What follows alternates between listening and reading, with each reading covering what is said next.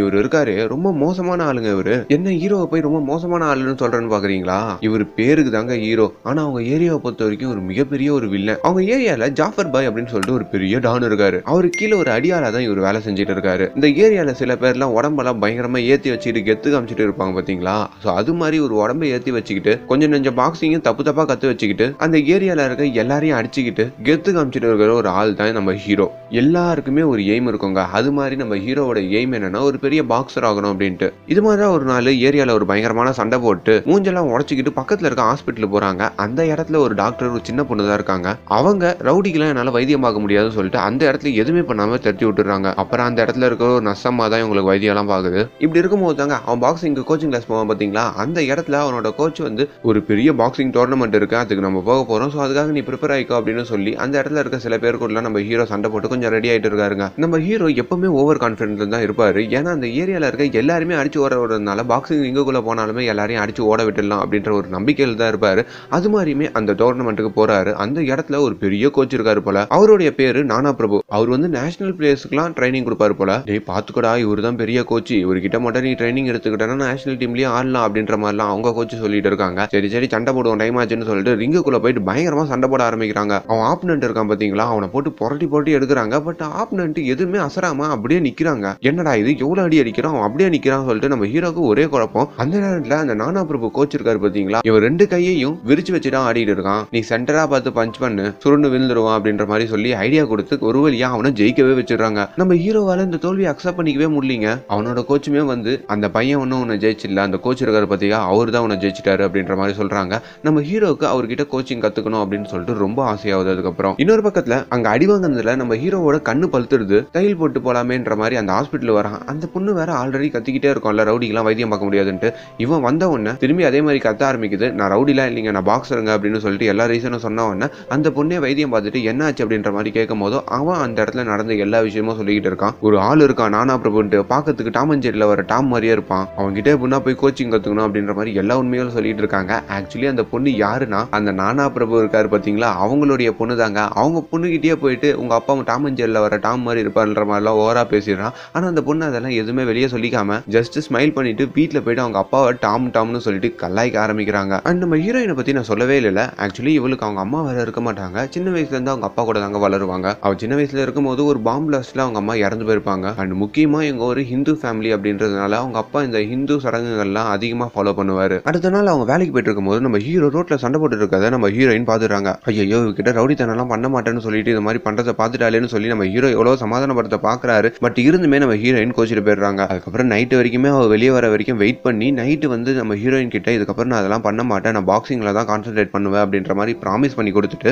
ஒழுங்கு மரியாதையா அந்த நானா பிரபு கிட்ட போய் கோச்சிங் கத்துற வேலையா பாரு அப்படின்ற மாதிரி நம்ம ஹீரோயின் சொல்லிட்டு அவங்க அப்பா கிட்டயுமே போயிட்டு இது மாதிரி ஹிந்து முஸ்லீம் சொல்லிட்டு தான் பிரிச்சு எல்லாம் பாக்காதீங்க, ரிங்குக்குள்ள வந்துட்டா ஒரு ஸ்போர்ட்ஸ் பிளேயர் தான் அப்படின்னு சொல்லி அவர்கிட்ட நம்ம ஹீரோவை கோச்சிங்கும் கத்துக்க வைக்கிறா. நம்ம ஹீரோவுமே ரொம்ப சந்தோஷமா எப்படியோ செம்மையா போய் பாக்ஸிங் பண்ண போறோம்னு சொல்லிட்டு இடத்துக்கு போய் பார்த்தா அவர் பயங்கரமான கோச்சா இருக்காருங்க. உன்னை ரிங்குக்குள்ளலாம் சேர்க்க முடியாது, நீ ரிங்குக்கு வெளியே தான் இருக்கணும், உனக்கு எந்த ஃபார்முலாவும் தெரியல, அந்த சின்ன பையன் கூட போய் ஃபர்ஸ்ட் சண்டை போட்டு எல்லா ஃபார்முலாவும் ஒன் பை ஒன்னா கத்துக்கிட்டு வா அப்படின்னு சொல்லி ட்ரைனிங் விடுறாரு. அவனோட கை கூட ஸ்டிப்பா நிக்க மாட்டேங்குதுங்க. சோ ஒரு பஞ்சு வந்து பண்ண சொல்றாங்க, அந்த பஞ்சு அவனால சரியாவே பண்ண முடியல. சோ அதையே ஒரு ரெண்டு மூணு வாரம் வந்து பிராக்டிஸ் எடுத்துக்கிட்டே இருக்கான். ஒரு பக்கத்துல இந்த பாக்ஸிங், இன்னொரு பக்கத்துல டைம் கிடைக்கும் போதுலாம் நம்ம ஹீரோயினை போய் மீட் பண்றதுன்னு சொல்லி நம்ம ஹீரோட வாழ்க்கை கொஞ்சம் ஜாலியா தாங்க போயிட்டு இருக்கு. இவனுடைய ஹார்ட் ஒர்க் எல்லாம் பார்த்துட்டு அவனுடைய கோச் அங்க இருக்கிற ஒரு பையன் கூட சண்டை போட சொல்றாங்க. அந்த சண்டையில நம்ம ஹீரோ வின் பண்ணிடுறாரு. அதனால உன்னோட ஆஃபிஷியல் கோச்சா நானே இருக்கேன் அப்படின்னு சொல்லிட்டு அவனுக்கு அந்த கோச்சிங் கிளாஸோடைய டி ஷர்ட் எல்லாம் கொடுத்து சந்தோஷப்படுத்துறாரு. நம்ம ஹீரோக்கு ரொம்ப சந்தோஷமாகி அந்த பொண்ணுகிட்ட வந்து இங்க பாத்தியா என்னோட அபிஷியல் கோச் வந்து நானா பிரபு அப்படின்ற மாதிரி ரொம்ப சந்தோஷமா சொல்லிக்கிட்டு இருக்கான். சோ இன்னும் அவனுடைய ஹார்ட் ஒர்க் அதிகமா போட ஆரம்பிக்கிறான். முக்கியமா ஷேவ் பண்ணிடுறான், ரொம்ப நீட்டா இருக்க ஆரம்பிக்கிறான். அண்ட் அது மட்டும் இல்லாம அவனை ஃபர்ஸ்ட் டைம் அவங்க கோச் ரிங்குக்குள்ள கூப்பிடுறாரு. அவன் ரொம்ப பயபக்தியோட அந்த ரிங்குக்குள்ள வரான். இது உன்னோட வீடு மாதிரி, நானே இந்த ரிங்குக்கு நீ எவ்வளவு மரியாதை கொடுக்குறியோ அந்த மரியாதையை நீ திரும்பி எடுத்துப்ப அப்படின்ற மாதிரிலாம் அவங்க கோச் பயபக்தியோட சொல்லி கொடுக்குறாங்க. அண்ட் அட்லாஸ்ட் இந்த பாக்ஸர் எல்லாம் ஆகணும்னா ஒரு லைசன்ஸ் வாங்கணுங்க, பாக்ஸிங்கான லைசன்ஸ். அந்த லைசன்ஸை போயிட்டு அவங்க கோச் உனக்கு வாங்கியும் கொடுக்குறாங்க. அதை எடுத்துட்டு வந்து நம்ம ஹீரோயின் கிட்ட நம்ம ஹீரோ ரொம்ப சந்தோஷமா காமிக்கிறாரு. அண்ட் முக்கியமான இன்னொரு விஷயம் என்னன்னா நம்ம ஹீரோ ஆல்ரெடி ஒரு ரவுடி கிட்ட வேலை செஞ்சுட்டு இருப்பாரு பாத்தீங்களா,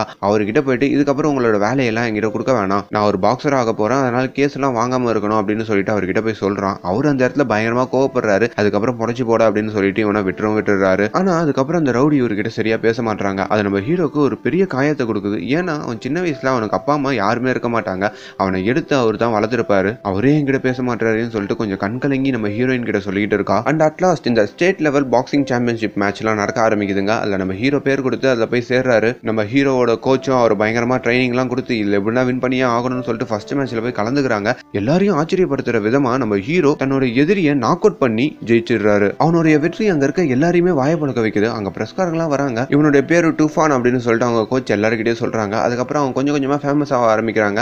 அடுத்த அடுத்த ரவுண்ட்ல எல்லாருமே நாக் அவுட் பண்ணியே நம்ம டூஃபான் ஜெயிச்சிட்டு இருக்காரு. அண்ட் அட்லாஸ்ட் இது மாதிரி ஜெயிச்சு ஜெயிச்சு நம்ம ஹீரோ ஒரு வழியா ஃபைனலுக்கு செலக்ட் ஆயிடுறாரு. ஸோ இந்த ஃபைனலுக்கு செலக்ட் ஆன வெற்றியை நம்ம ஹீரோ அவருடைய ஃப்ரெண்ட்ஸ் கூடயும் நம்ம ஹீரோயின் கூடயும் சேர்ந்து ஜாலியா கொண்டாடிட்டு இருக்காரு. அது மாதிரி ஒரு டைம்ல தாங்க நம்ம ஹீரோயின் நம்ம ஹீரோ கிட்ட ப்ரப்போஸ் பண்ணவே செய்யறாங்க. நான் கொஞ்ச நாளைக்கு இதுல கான்சென்ட்ரேட் பண்ணணும், எனக்கு கொஞ்சம் டிஸ்டர்ப் பண்ணாத, நான் லைஃபை செட்டில் பண்ணிட்டு நான் உன்னை லவ் பண்றேன் அப்படின்ற மாதிரி நம்ம ஹீரோ கொஞ்சம் டைம் கேட்கறாரு. நம்ம ஹீரோயினா அந்த டைமை எடுத்துக்கிட்டு சரி அது வரைக்கும் நம்ம ரெண்டு பேரும் ஒன்னாவே இருக்கலாம் அப்படின்னு சொல்லிட்டு ரெண்டு பேரும் ரொம்ப சந்தோஷமா இருக்க ஆரம்பிக்கிறாங்க. அந்த மேட்ச்ல நம்ம ஹீரோவை எதிர்த்து போட்டிடுறவன் ரொம்ப பயங்கரமான ஒரு ஆளா இருக்காங்க. அவனை சாதாரணமா யாருமே வின் பண்ணிட முடியாது. ஏன்னா அவனும் நம்ம ஹீரோவை போல நிறைய நாக் அவுட்ஸ் எல்லாம் பண்ணிருக்கான். சோ அப்பேற்பட்டவன தான் நம்ம ஹீரோ அந்த இடத்துல எதிர்த்து போராடுறான். முதல்ல ஒரு நாலஞ்சு அடி நம்ம எம்ஜிஆர் மாதிரி வாங்கிக்கிட்டாலும் அதுக்கப்புறம் நம்ம ஹீரோ ஏறி ஏறி அடிச்சு அவனை எப்படியோ ஜெயிக்கவே செஞ்சிடறாங்க.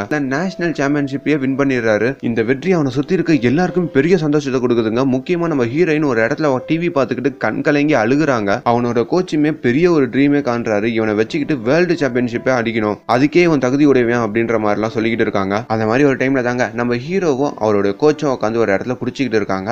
அப்போ அவர் மனசுல இருக்க எல்லா விஷயத்தையுமே அந்த கோச் கிட்ட சொல்றாரு. நான் இது மாதிரி ஒரு பொண்ணை லவ் பண்றேன்ற மாதிரியும் அந்த பொண்ணை கல்யாணம் பண்ணிக்க போறேன்ற மாதிரியும் அந்த பொண்ணு ஒரு ஹிந்து பொண்ணு அப்படின்ற மாதிரியும் எல்லா உண்மைகளும் சொன்ன உடனே சரி ஓகே பண்ணிக்கோ, அந்த பொண்ணு பேர் என்ன அப்படின்னு கேட்கும் போதோ அனன்யா அப்படின்ற மாதிரி சொல்றாங்க. அவர் சொன்ன உடனே தான் தெரியுது அரடே நம்ம பொண்ணை தான் இவன் லவ் பண்றானா அப்படின்னு சொல்லிட்டு அவர் சம கோவப்பட்டு நீ ஒரு முஸ்லீம் எவ்வளவு தைரியம் இருந்ததுன்னா என்னோட பொண்ணை லவ் பண்ணுவ அப்படின்னு சொல்லிட்டு அந்த இடத்துல அவனை அடிச்சுட்டு இதுக்கப்புறம் நீ கோச்சிங்க்கு எதுக்குமே என்கிட்ட பேச வராது, எதுவுமே என்கிட்ட கேட்க வராதுன்னு சொல்லி அந்த இடத்துலயே முறைச்சிட்டு அங்க வந்து எழுந்து போயிடுறாரு. நம்ம ஹீரோ ரொம்பவும் கஷ்டப்படுறாங்க, என்ன இவ்வளவு அசிங்க அசிங்கமா திட்டிட்டு போறாரு அப்படின்னு சொல்லிட்டு. அது மட்டும் இல்லாம இவனை லோ கிளாஸ் அப்படின்னு சொல்லிட்டு தான் ஒரு வார்த்தையை யூஸ் பண்ணி திட்டிருப்பாரு. இந்த விஷயத்தெல்லாம் நம்ம ஹீரோயின் கிட்ட வந்து நம்ம ஹீரோ சொல்லிட்டு எனக்கு சம கோவமா இருக்கு உங்க அப்பா மேல, அவ்வளவு மோசமான வார்த்தையில திட்டணும் அப்படின்னு சொல்லி நம்ம ஹீரோயின் கிட்ட சொல்றாங்க. நம்ம ஹீரோயினுமே கோவப்பட்டு அவங்க அப்பா கிட்ட போயிட்டு நீங்க அது மாதிரி திட்டிருக்க கூடாது, அதுக்காக சாரி கேளுங்க அப்படின்ற மாதிரி சொல்றா. என்னடி சாரி கேட்கறது, நீ போய் அவனை லவ் பண்ணிட்டு வருவ, ஒரு முஸ்லீம் பையனை பார்த்து லவ் பண்ணுவ, உங்க அம்மா எப்படி தம்மா இறந்தாங்க, இது மாதிரி ஒரு பர்சன் பாம் வச்சுதான் இறந்தாங்க, இதெல்லாம் தெரியாம அவனை போய் லவ் பண்ணுவியா அப்படின்ற மாதிரி அவங்க அப்பா செம்மையா திட்டுறாருங்க. இது என்னோட வாழ்க்கை, என்னோட முடிவு, உங்களுக்கு பிடிக்கலன்னா நான் இங்க இருந்து வெளியே போயிடுறேன் அப்படின்ற மாதிரி அவர் சொல்றா. நீங்க வந்து தயவு செஞ்சு வெளியே போயிடு அப்படின்ற மாதிரி அவங்க அப்பாவும் சொன்னதுனால நம்ம ஹீரோயின் அந்த இடத்துல இருந்து கோச்சிக்கிட்டு நம்ம ஹீரோவை தேடி வந்துடுறாங்க. சோ இப்போ நம்ம ஹீரோக்கு ஒரு பெரிய பிரஷர் ஆகுது. என்னன்னா ஒரு சைடு அவனோட பாக்ஸிங், ஆனா அவனோட கோச்சுமே வந்து இதுக்கப்புறம் கோச்சிங் கிளாஸ் வராதுன்னு சொல்லிட்டு தட்டி விட்டாரு. அண்ட் அட்லாஸ்ட் நம்ம ஹீரோயினுமே அவன் செட்டில் ஆகிறதுக்கு முன்னாடியே அவன் கூட வந்துட்டா. இப்ப எல்லாத்தையும் பாத்துக்கிற ஒரு பொறுப்பு வருது. இந்த மாதிரி டைம்ல வேற நம்ம ஹீரோ இருக்கிற ஏரியா வந்து இந்த முஸ்லீம்கள் ஏரியால தான் இருப்பா. இவ ஒரு ஹிந்து பொண்ணு அப்படின்றதுனால இந்து பொண்ணு கூட்டலாம் குடும்பம் நடத்தக்கூடாது, அப்படி குடும்பம் நடத்தினா வேற வீடு காலி பண்ணிட்டுப்பான்ற மாதிரி அவங்க ஹவுஸ் ஓனர்லாம் வந்து சொல்றாங்க. தெரியும் சொல்லிட்டு வேற ஒரு ஏரியால போயிட்டு அங்க வீடு பார்த்தா அந்த இடத்துல இந்து பொண்ணு கூட முஸ்லீம் பையன் இருக்கக்கூடாதுன்னு சொல்லிட்டு அங்க இருக்க ஹிந்துக்கள் எல்லாம் சொல்றாங்க. சோ இப்படி இவங்க ரெண்டு பேரையும் பிரிச்சு பிரிச்சு அந்த ஊர்க்காரங்க பாத்துக்கிட்டே இருக்காங்க. வேற வழியே இல்லாம அவளை கொண்டு போயிட்டு ஒரு கேர்ள்ஸ் ஹாஸ்டல்ல தங்க வைக்கிறாருங்க. அண்ட் அஃப்கோர்ஸ் நம்ம ஹீரோக்கு அடுத்த பாக்ஸிங் மேட்ச் இருக்கிறதுனால அது கொஞ்சம் ரெடி ஆயிட்டு அந்த பாக்ஸிங் மேட்சுக்காக வெயிட் பண்ணிக்கிட்டே இருக்காரு. அவர் மைண்ட்ல ஆயிரம் கேள்விகள் ஓடிக்கிட்டே இருக்குங்க. அவர்கிட்ட காசு இல்லாதனால ஒரு வாடகை வீட்டை கூட அவளுக்காக ஏற்பாடு பண்ண முடியல. நம்மளை நம்பி அவங்களோட அப்பாவே தூக்கி போட்டு வந்த பொண்ணை நம்ம எவ்வளவு கேவலமா பார்த்துருக்கோம்னு சொல்லிட்டு அவர் யோசிச்சுட்டே இருக்க சமயத்துல அந்த பாக்ஸிங் மேட்ச் ஆரம்பிக்கிறதுக்கு முன்னாடி அவர்கிட்ட ஒரு பெட் கட்டுறவர் வந்து பேசுறாரு. இது மாதிரி நீங்க இந்த மேட்ச்ல மட்டும் தோத்துட்டீங்கன்னா உங்களுக்கு ஒரு மூணு லட்சம் வரைக்கும் காசு கொடுக்குறோம் அப்படின்ற மாதிரி அவர் சொல்றாரு. அந்த காசையும் எடுத்து அவரோட பேக்ல வைக்கிறாரு. நம்ம ஹீரோவோட ஃப்ரெண்டுமே அந்த இடத்துல தயவு செஞ்சு போய் தோத்துரு, உனக்கும் இந்த காசு தேவைப்படுதுல அப்படின்ற மாதிரிலாம் சொன்ன உடனே சரி ஓகேன்னு சொல்லிட்டு நம்ம ஹீரோவும் அதுக்கு ஒத்துக்கிறாரு. அண்ட் அந்த மேட்சில் போயிட்டு நம்ம ஹீரோ தோத்துட்டே வந்துடுறாருங்க. இது அந்த பொண்ணுக்கு பயங்கரமான ஒரு ஷாக்கை கொடுக்குது.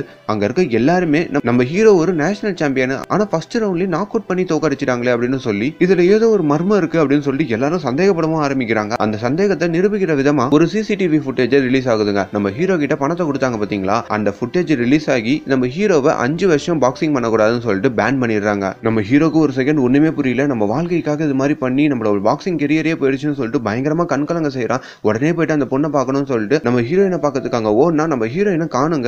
இப்படியே ரெண்டு மூணு நாள் ஆகுது. நம்ம ஹீரோயினை தேடி தேடி போய் மீட் பண்ணலாம்னு பாக்குறான். பட் இருந்துமே நம்ம ஹீரோயின் மீட் பண்ண மறுத்துக்கிட்டே இருக்கா. அப்படியான ஒரு டைம்ல தான் அவ இருக்கிற ஹாஸ்பிட்டலே போயிட்டு என்னதான் ஆச்சு, ஏன் இது மாதிரிலாம் பண்றேன்னு கேட்கும் போதோ எவ்வளவு அசிங்கமா இருக்கு தெரியுமா, நீ பெட் கட்டின வெளியே சொல்றதுக்கு எங்க அப்பா விட்டு உங்ககிட்ட வந்தேன், ஆனா நீ என்ன சரியா பாத்துக்கலாம்னு சொல்லிட்டு அந்த இடத்துல இவ எரிஞ்சு விழறா. நம்ம ஹீரோக்கு இவ்வளவு சரியா பாத்துக்கணும், இவ கூட சந்தோஷமா ஒரு வீட்டுல இருக்கணும்னு சொல்லிட்டு தான் அந்த பெட்டே வாங்கியிருப்பான். ஆனா இவளே புரிஞ்சுக்காம இது மாதிரிலாம் திட்டிக்கிட்டு இருக்காளேன்னு சொல்லிட்டு இந்த இடத்துல இன்னும் மன உளைச்சலுக்கு ஆளாகிறான். அப்படியான டைம்ல தாங்க நம்ம ஹீரோட ஃப்ரெண்டு போயிட்டு நம்ம ஹீரோயின் கிட்ட அவன் அந்த இடத்துல போய் வின் பண்ணணும் தான் கிளம்பிட்டு இருந்தான். நான் தான் அவன் இந்த மாதிரி பெட் தட்டி இந்த காசு வாங்கிக்கோ காசு வாங்கிக்கோ அப்படின்னு சொல்லிக்கிட்டு இருந்தேன். அவன் உன்னோட வாழ்வாதாரத்துக்கும் நீங்க ரெண்டு பேரும் சேர்ந்து இருக்கணும் அப்படின்ற மாதிரி தான் யோசிச்சான். இப்போ நீ ஏன் அவன் கூட இல்லைன்னா அவன் செத்து போயிடுவான் அப்படின்ற மாதிரிலாம் சொன்னோன்னா நம்ம ஹீரோயின் அந்த இடத்துல இருந்து கண்கலங்கி போயிட்டு நம்ம ஹீரோ கிட்ட எல்லாத்துக்கும் சாரி கேட்டு சரி இதுக்கப்புறம் நான் அவங்க கூட இருக்காண்டான்னு சொல்லி அதுக்கப்புறம் இவங்க ரெண்டு பேருமே கல்யாணம் பண்ணிக்கிறாங்க. ஸோ நம்ம ஹீரோ அவருடைய பாக்ஸிங் கரியரையே விட்டுட்டு வேற வழியே இல்லாம ஒரு கால் டாக்ஸி ஓட்டுற ஒரு நிலைமைக்கு வந்துடுறாருங்க. இவங்க ரெண்டு பேரும் சேர்ந்து புள்ளெல்லாம் பெற்றுக்கிறாங்க. நம்ம ஹீரோயினோட அப்பா அவகிட்ட பேசவே இல்லைங்க. ஸோ அந்த புள்ளையை கொண்டு போயிட்டு நம்ம ஹீரோயின் அவ அப்பா கிட்ட காமிக்கலான்னு போனா அவங்க அப்பா வீட்டுக்குள்ள கூட சேர்க்கல. ஸோ இப்படியே கிட்டத்தட்ட ஒரு அஞ்சு வருஷம் ஓடுதுங்க.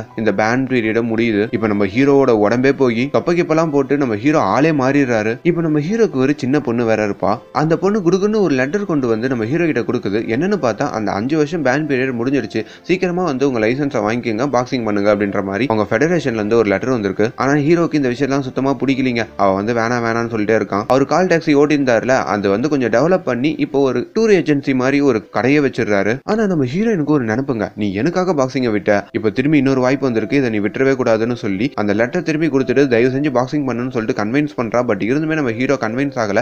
சரி ஓகே அந்த லைசன்ஸை போய் நம்மளே வாங்கிட்டு வந்துடலாம்னு சொல்லிட்டு அந்த ஆஃபீஸுக்கு போயிட்டு நம்ம ஹீரோக்கு ஃபோன் பண்ணி இன்னும் அஞ்சு நிமிஷத்துல உன்னோட லைசன்ஸ் வாங்கிடுவேன், எனக்காக ஒரே ஒரு ப்ராமிஸ் பண்றியா, எனக்காக பாக்ஸிங் பண்ணுவியான்னு சொல்லிட்டு நம்ம ஹீரோ கிட்ட ரொம்ப கெஞ்சிரான். நம்ம ஹீரோவுமே சரி ஓகே உனக்காக நான் பண்றேன்னு சொல்லிட்டு அந்த இடத்துல அக்செப்ட் பண்ணிக்கிறான். அந்த மாதிரி ஒரு டைம்ல இவ லைசன்ஸ் வாங்கிட்டு அங்க வந்து நடந்து வந்துகிட்டே இருக்க சமயத்துல ஒரு ரயில்வே ட்ராக் கிராஸ் பண்ற ஒரு பிரிட்ஜ் மாதிரி ஒன்னு காமிக்கிறாங்க. அந்த இடத்துல ஒரு பெரிய ஆக்சிடென்ட் ஆகுது. அந்த ஆக்சிடென்ட்ல நிறைய பேர் இறந்து போறாங்க. அங்க நம்ம ஹீரோயினும் அந்த கூட்ட நெரிசல்ல மாட்டிக்கிட்டு அந்த ஆக்சிடென்ட்ல இறந்து போறாங்க. இந்த விஷயம் நம்ம ஹீரோக்கு தெரிய வருது.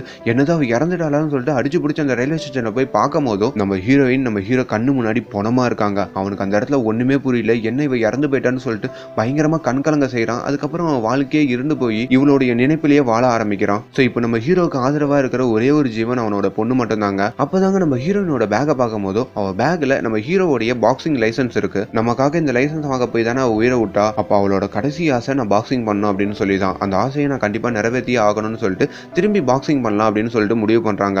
அந்த வயசுல தொப்பக்கிப்பெல்லாம் போட்டு திரும்பி பாக்ஸிங் பண்றதுன்றது நடக்க முடியாத ஒரு விஷயம். ஆனா அதை பண்ண முடியும் அப்படின்ற ஒரு நம்பிக்கையில திரும்பி ஒரு கோச்சிங் சென்டர்ல போய் சேர்றாரு. அந்த இடத்துல அவரோட உடம்ப பார்த்து எல்லாருமே சிரிக்கிறாங்க. இந்த உடம்பெல்லாம் வச்சுக்கிட்டு நீ எப்படி பாக்ஸிங் பண்ணுவ அப்படின்னு சொல்லிட்டு இலக்காரமா பேசுறாங்க. அந்த இடத்துல நம்ம ஹீரோக்கு ஒரு வெறி வருதுங்க. அந்த வெறியோட சேர்ந்து டைரக்டர் ஒரு பாட்டையும் போடுறாங்க. அந்த பாட்டு முடியும் போது நம்ம ஹீரோக்கு சிக்ஸ் பேக்லாம் வந்துருது. விடாமுயற்சி விஸ்வரூப வெற்றி அப்படின்னு சொல்லுவாங்க பாத்தீங்களா, அது மாதிரி நம்ம ஹீரோ திரும்பி ஒரு நேஷனல் சாம்பியன்ஷிப் மேட்சுக்கு செலக்ட் ஆயிடுறாருங்க. நம்ம ஹீரோக்கு ஒரு மிகப்பெரிய டாஸ்க் காத்திருக்குண்டு. ஏன்னா அந்த டோர்னமெண்ட்ல ஒரு பயங்கரமான ஒரு ஆள் வந்து போட்டி போடுறாருங்க. அவரை பார்த்தாலே எல்லாம் தெரிச்சு ஓடுவாங்க. அவர் எப்பவுமே பாக்ஸிங் பண்ணா அவரோட பாக்ஸிங் பேக்கை கிழிஞ்சு தொங்கும். சோ அந்த அளவுக்கு குத்துவாரு. இவரெல்லாம் பார்த்துட்டு ஜட்ஜே பயப்படுவாங்கன்னா பாத்துங்களேன். ஆனாலுமே நம்ம ஹீரோ கொஞ்சம் கொஞ்சமா அப்படியே போட்டி போட்டு போட்டி போட்டு செமிஃபைனல் வரைக்குமே வந்துடுறாரு. அடுத்த நாள் செமிஃபைனல். சோ அதுக்கு நம்ம ஹீரோ ரொம்ப ரெடி ஆகிட்டு இருக்காருங்க. அப்படியே கட் பண்ணி இந்த பக்கம் காமிச்சா நம்ம ஹீரோடைய பொண்ணு இருக்காங்க பாத்தீங்களா. நம்ம ஹீரோ இது மாதிரி பாக்ஸிங் மேட்சுக்கு வந்திருக்கிறதுனால அவங்க தாத்தா வீட்டுல எடுத்து போய் விடலாமே அப்படின்னு சொல்லிட்டு அங்க விட்டுருக்காங்க. அவரு கொஞ்சம் கொஞ்சமா அவரோட பேத்தி கூட பழக பழக நம்ம ஹீரோவை கொஞ்சம் கொஞ்சமா பிடிக்க ஆரம்பிச்சிருதுங்க. அவங்க பேத்தி பண்ற எல்லா விஷயமும் தன்னோட பொண்ணை ஞாபகப்படுத்துற மாதிரியே இருக்கு. சோ அவரோட பொண்ணு நினைப்பு அந்த இடத்துக்கு வர ஆரம்பிச்சிருது. அதுக்கப்புறம் இவர் எல்லாருமே ஒன்னா உட்காந்து அவங்க ஃபேமிலியோட நம்ம ஹீரோ விளையாடுற அந்த செமிஃபைனல் மேட்சை பாக்குறாங்க.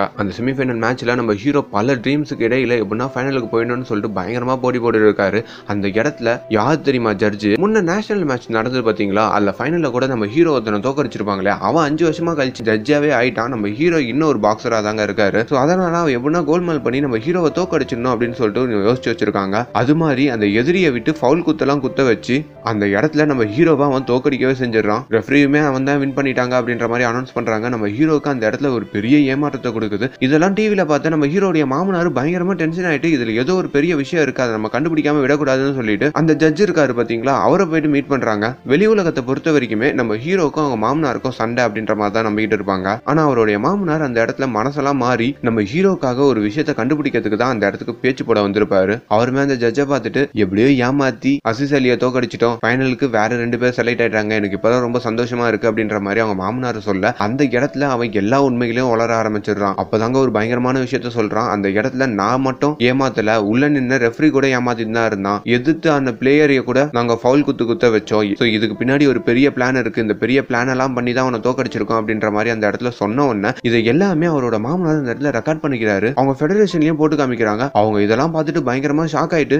இந்த மேட்ச்ல அவன் வின்னர் இல்ல இவன் தான் வின்னர்னு சொல்லிட்டு நம்ம ஹீரோவை அனௌன்ஸ் பண்ணிடுறாங்க. நம்ம ஹீரோ ஒரு வழியா ஃபைனலுக்கு செலக்ட் ஆயிடுறாரு. அவங்க மாமனார் கிட்ட போயிட்டு கண் கலங்கி பேசுறாரு. அவங்க மாமனாருமே நம்ம ஹீரோ கிட்ட வந்து ரொம்பவும் அழுதுட்டு நான் இப்பதான் உன்னை புரிஞ்சுக்கிட்டேன், இந்த ஃபைனலுக்கு நான் உனக்கு ஒரு கோச்சா இருக்கேன், நான் உனக்கு ட்ரைனிங் கொடுக்குறேன், என் பொண்ணு பொண்ணுக்காகவும் உன் பொண்டாட்டிக்காகவும் இந்த மேட்சை நீ ஜெயிச்சு காட்டுற அப்படின்ற மாதிரி சொல்லி அந்த ஃபைனல் கேமுக்கும் போறாங்க. அந்த ஃபைனல் யார் கூட தெரியுமா? அந்த மோசமான ஒரு ஆளுன்னு சொன்ன பார்த்தீங்களா, அவன் கூட தாங்க ஃபைனல். அவனுமே ரிங்குக்குள்ள வந்தவொடனே எல்லாரும் கொஞ்சம் பீதி ஆகுறாங்க. நம்ம ஹீரோவுமே லைட்டா பீதி ஆகுறாங்க. நம்ம கோச் தான் இருக்காரு, ஸோ அவன் மேல பாரத்தை போட்டு அவனை கூட சண்டை போடுவோம் அப்படின்னு சொல்லிட்டு சண்டை போட போனா அந்த இடத்துல அவன் போட்டு நம்ம ஹீரோவை புரட்டி புரட்டி அடிக்கிறான். அதுக்கப்புறம் அவனோட வீக்னஸ் பாயிண்ட் எல்லாம் தெரிஞ்சு வச்சுக்கிட்டு அவன் கூட சண்டை போட்டு ஒரு வழியா அவனை நாக் அவுட் பண்ணி அந்த இடத்துல நம்ம ஹீரோ ஜெயிக்கவே செஞ்சிடறாருங்க. ஸோ அவ்வளோதான். அஞ்சு வருஷத்துக்கு அப்புறம் திரும்பி ரிட்டர்ன் வந்து எவ்வளவு போராட்டங்கள் இடையில ஒரு மனுஷன் ஒரு மேட்சையே ஜெயிச்சிருக்கான். ஸோ வாழ்க்கையில போராட்டம் அப்படின்ற ஒரு குணம் மட்டும் ஒரு மனுஷனுக்கு இருந்ததுன்னா அவன் எதுவுமே சாதிக்க முடியும் அப்படின்ற ஒரு விஷயத்தோட இந்த படத்தோடைய கதையை முடிச்சிருப்பாங்க.